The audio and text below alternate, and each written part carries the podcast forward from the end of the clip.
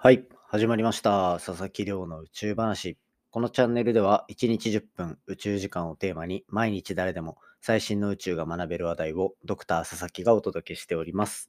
ということで本日の本題を紹介いたします。今日の本題は天王星の周りにある衛星がどうやってできたのか、そして天王星がそもそもなんで倒れた形をしているのか、こんなお話をしていきたいというふうに思っております。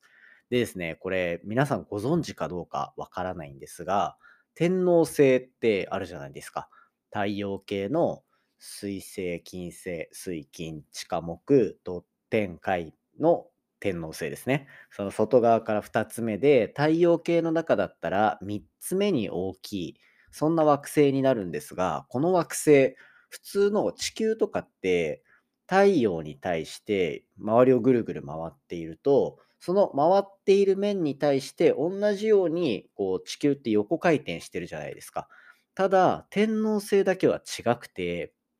なんとですね、こう自転の軸、自分が回転する軸が太陽の方向を向いている。つまり、太陽にずっと当たっている面と、そうでない面とっていうのが綺麗に分かれている地球だったり他の惑星とは90度角度が違う非常に不思議な天体なんですね。そしてそれの周りにはなんと20何個も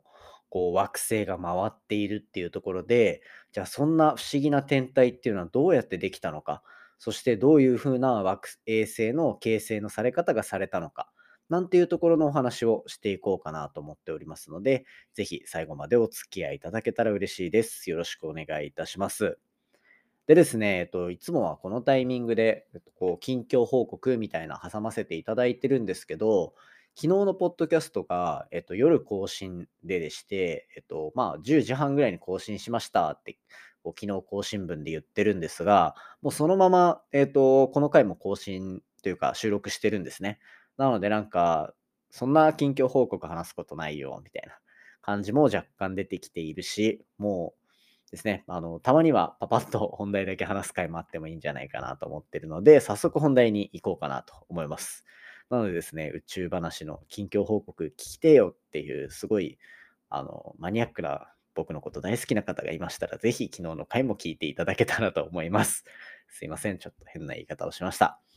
それではでは早速本題に入っていきたいと思います。でですね、今日紹介するのは、まあ、ざっくり天王星についてお話ししていこうかなと思っております。その中でも、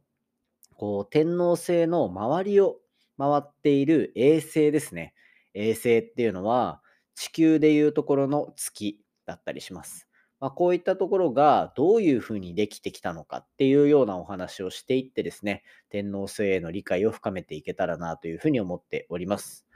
でですね、えっと、今回紹介するのは天王星。冒頭に話した通り、太陽系のこう惑星として決められているもので、今の現在の定義で言うと、外側から2つ目。これが天王星になります。で、天王星は結構面白い性質いくつか持ってはいるんですけど、まあ人、やっぱり一番不思議な点っていうのは、その太陽の周りを回っている時の、まあ、公転と呼ばれる星が太陽の周りをぐるぐる回る動きと、こう天王星自身がぐるぐる回る自転という動き。この動きが他の惑星とは全然違うというところが面白い点なんですね。これ冒頭にもお話しした部分にはなるんですけど、まあ、まず太陽系の惑星だから太陽の周りをぐるぐる回っているっていうところは皆さんの想像通りになってます。ただですね、えっと、その回っている面に対して、こうなんだろうな、まあ天王星自体も回転しながら回ってるんですね。ただその回転する軸が太陽の方に向いてしまっている。つまり、えっと、まあ地球でいうところの、まあ、北極みたいなところが常に太陽側に向いていて、南極側が太陽とは逆側を向いている。つまり北極は常に昼で、南極は常に夜みたいな状態になっているっていうのが、この天王星の不思議なポイントになるんですね。で、えっと、地球とかだったら、普通に、えっと、太陽に対して、えっと、自転の軸、自分の天体が回っている軸が垂直になっているので、なんて言うんでしょう、えっと、地球がこう自分で回る、1回転するに従って、昼と夜っていうのが各地に訪れるっていうのが、まあ一般的な考え方なので、まあその性質がまず全然違うっていうところが天皇制の面白いところになってます。で、この天皇制が傾いてしまっている理由、実際は90度よりもちょっと傾いてて、98度傾いてるって言われてるんですけど、これがなんでこんなに傾いているのかっていうところで言うと、これいくつか実は説があったりするんですね。なので、えっと、ここら辺の説についてはまた別日でお話しできればなと思うんですが、まあ、例えば巨大衝突、他の天体が天王星にぶつかったことによって、その軸がぐっとずれてしまったっていうお話だったりとか、あとは、えっと、そういったところの効果がなくても、いろんな周りの作用によって、天体の軸が傾いていくっていうところも考えられるっていうところなんですね。ここは実は、なんか巨大衝突派とそうじゃない派ととかっていうところでいくつか多分説が分かれているので今後また研究で新しいところが出てくる可能性はあるなというところを持っております。でですね、それに加えて天皇制の面白いところっていうところをもう一つ紹介しておくと、これは周りにですね、惑星がたくさんあるっていうところなんです。惑星じゃない。ごめんなさい。衛星がたくさんあるっていうところなんですよね。で、この衛星の数っていうのも結構すごくて、えっと、天王星の周りの衛星の数っていうのは、えっと、27個あるっていうふうに言われています。今のところ27個あって、プラスで、こう、木星じゃないや、えっと、土星とかって、輪っかを持ってるじゃないですか、周りに。ああいう輪っかが13本あるっていうのが天王星だったりします。で、これ、えっと、地球にとっての月って1個しかないじゃないですか。だから、やっぱ27個を持ってるってすごい多いなって思う方いるかなと思うんですけど、実は太陽系の中で見たらそこまで多くはなくて、木星だったら70個以上あったりとか、土星もあの輪っかがあるに加えて80個以上の衛星があったりとかっていうところの、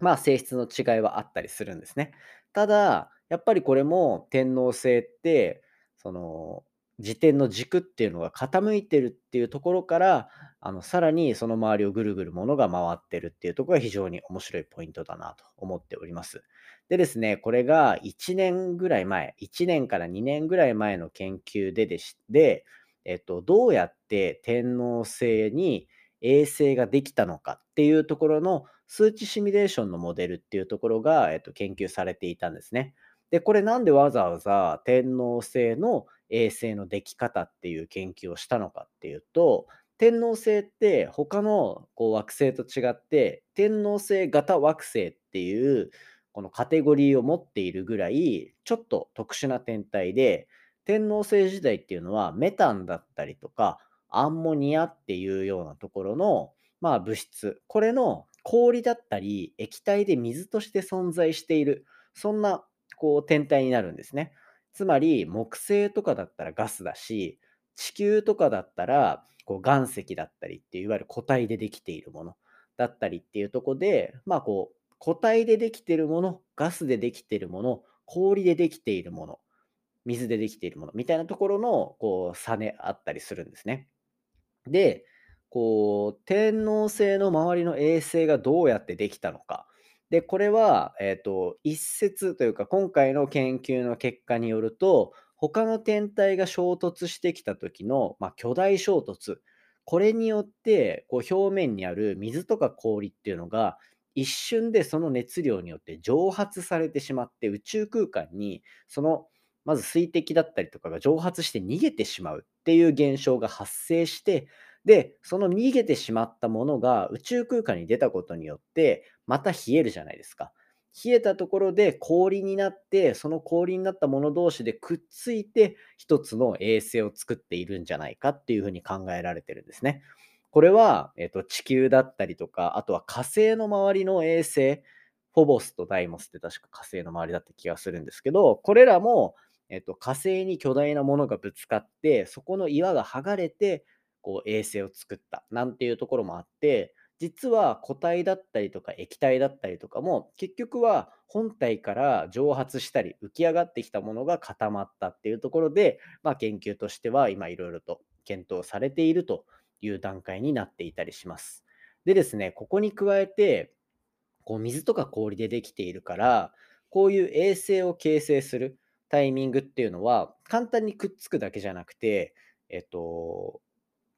一回蒸発したものがどういうタイミングで、そしてどういうペースで氷に戻っていくのかっていう、この再凝縮っていうんですかね。これが、この仕方が非常に重要だっていうところで、天王星の今後のこう衛星のできていくところっていうのの実際の観測と今回の計算シミュレーションっていうところでまた新たな知見が今後出てくる可能性があるのでやはり太陽系のこういろんな惑星の情報っていうのはアンテナを張っていきたいなというふうに思っておりますので、ぜひですね、また今後も天王星について皆さんも少しずつ調べてみていただけたら嬉しいなと思っております。